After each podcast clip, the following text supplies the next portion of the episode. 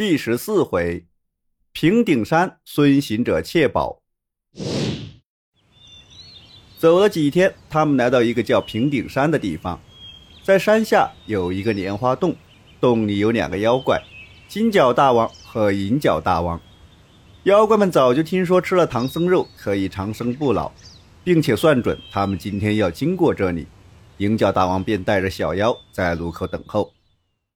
刚好猪八戒在前面探路。一看见妖怪，转身就跑，想回去报信，不料被地上的藤条一绊，摔了个狗吃屎，被妖怪们捆上，抓进洞里。银角大王远远看见了孙悟空，知道他很厉害，就摇身一变，变成一个跌断腿的道士，躺在路边，大喊：“救命！”唐僧见了，要扶道士上马，那妖怪却说自己腿断了，不能骑马，要悟空背他。悟空遵照师傅的命令，背上了妖怪，笑着说：“你这个狡猾的妖怪，能骗得了我师傅，却骗不了我。俺老孙知道你是山中的妖怪。”那妖怪只是笑，也不说话。走了几里路后，那妖怪念动咒语，先后搬来须眉、峨眉两座大山，压在孙悟空肩上。可是孙悟空仍然有说有笑，行走自如。于是那妖怪又把泰山搬来，一下子把孙悟空压在底下，然后把唐僧、沙僧连同白马行李全都掠到莲花洞里去了。两个妖怪又命令金细鬼和灵力虫两只小妖拿着紫金红葫芦和羊脂玉净瓶去抓孙悟空，只要把这两个宝贝底朝天倒着拿，喊谁的名字，谁如果答应了，就会被吸到里面。过上一段时间就会化成脓水。两个小妖各拿一件宝物走了。这时，孙悟空已经叫来了那些山的山神和土地，搬走了三座大山，也从他们口中知道了金角大王和银角大王两件宝物的厉害。悟空心生一计，变成一个老道，来到两个小妖面前，说自己是蓬莱山的神仙，和悟空有仇，特地来帮助他们一起捉拿孙悟空。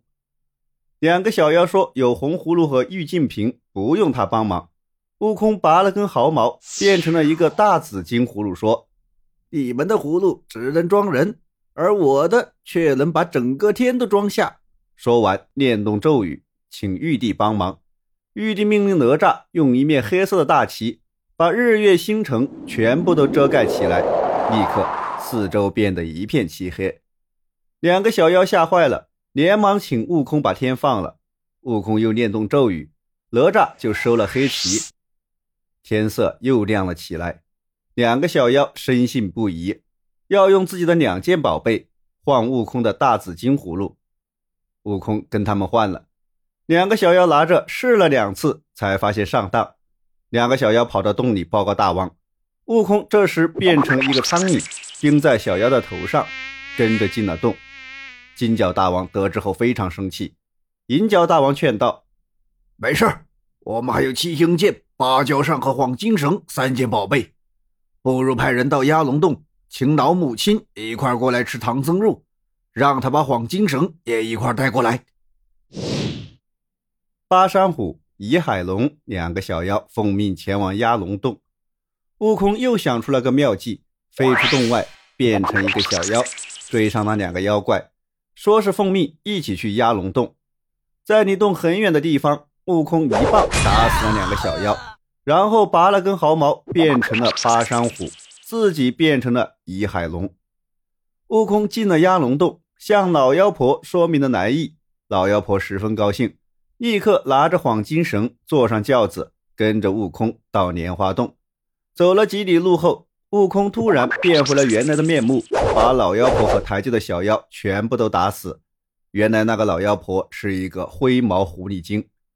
悟空找到晃金绳放在袖子里，又拔下了四根毫毛，变成了巴山虎、倚海龙和台阶的小妖，自己则变成老妖婆，坐在轿子里。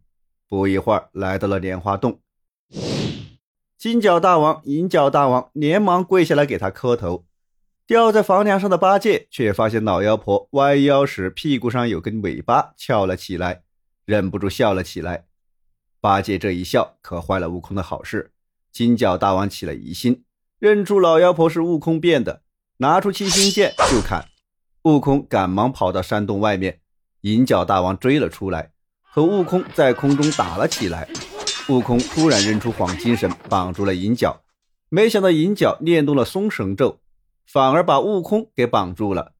不管悟空用什么办法，也无法脱身，反被妖怪抓进了洞，搜走了红葫芦和玉净瓶，绑在石柱上。两个妖怪高兴的不得了，到后洞喝酒去了。悟空趁机拿出金箍棒，变成了一把锉刀，把扣在他脖子上的铁圈弄断，又拔出一根汗毛，变成一个假悟空站在那里。真的悟空变成一个小妖来到后洞。对金角说：“害怕悟空把黄金绳弄坏了，想换成一根粗绳子绑悟空。”金角一时也找不到合适的，就把自己的腰带给了悟空。悟空回到大厅，换下黄金绳，跳到洞外，高声喊：“妖怪，这行孙来了，快出来！”两个妖怪大吃一惊。银角拿着红葫芦出洞去打孙悟空。悟空骗他说自己是孙行者的弟弟。银角说。我不跟你打，我只喊你一声，你敢不敢答应？悟空忍不住答应了一声，不料却因此被吸进红葫芦里去了。他也害怕自己变成水，就变成一只小虫，爬在葫芦口上。过了很长时间，银角拿起葫芦摇了摇，想看孙悟空是不是变成了水。悟空急中生智，赶忙撒了一泡尿。银角听见水声，就笑着打开盖。孙悟空趁机飞了出来，变成倚海龙站在旁边。银角闻到葫芦里有一股料臭，就顺手把葫芦递给了身边的假倚海龙。孙悟空拔根汗毛变了个假身，拿着假葫芦站在那，自己藏好真葫芦溜出了洞，举起金箍棒把守门的小妖全部打死，高声喊着：“狗屁妖怪，行者孙来了！”银角拿着假葫芦出来，感到奇怪。这行者孙怎么和孙行者这行孙长得一模一样？悟空说他们都是亲兄弟。银角想把这行孙也吸到葫芦里。这时悟空说：“你叫我的名字，我敢答应；那我叫你的名字，你敢不敢答应？”银角仗着葫芦在自己手里不害怕，当悟空喊他名字时，就答应了一声，不料却被吸进了葫芦里。金角听说后放声大哭。跑出来，拿着剑向悟空砍去。金角一声令下，两百多个小妖一起把悟空围住。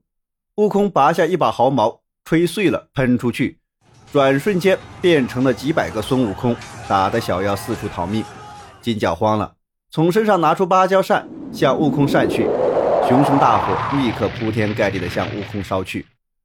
悟空只留一根毫毛，变成自己在门外和金角打斗，收了其他毫毛。跳出莲花洞，把手动的小妖全部打死后，去救师傅，发现了玉净瓶，连忙拿起来系在腰间。这时金角回到洞休息，悟空见他睡得很熟，就走上去拿走了芭蕉扇。金角被惊醒了，又和悟空打了起来，从洞里一直打到洞外，又打到空中。金角渐渐支持不住，向南逃去。孙悟空拿出玉净瓶，大喊一声：“金角大王！”金角大王只顾逃命，没有注意，答应了一声，被吸到瓶里。